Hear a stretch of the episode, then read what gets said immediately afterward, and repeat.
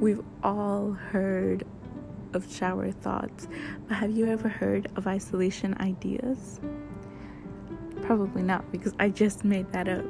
During this podcast, I'll be debunking the negative connotations around isolation and proving that it's truly a time and place where we can be creative.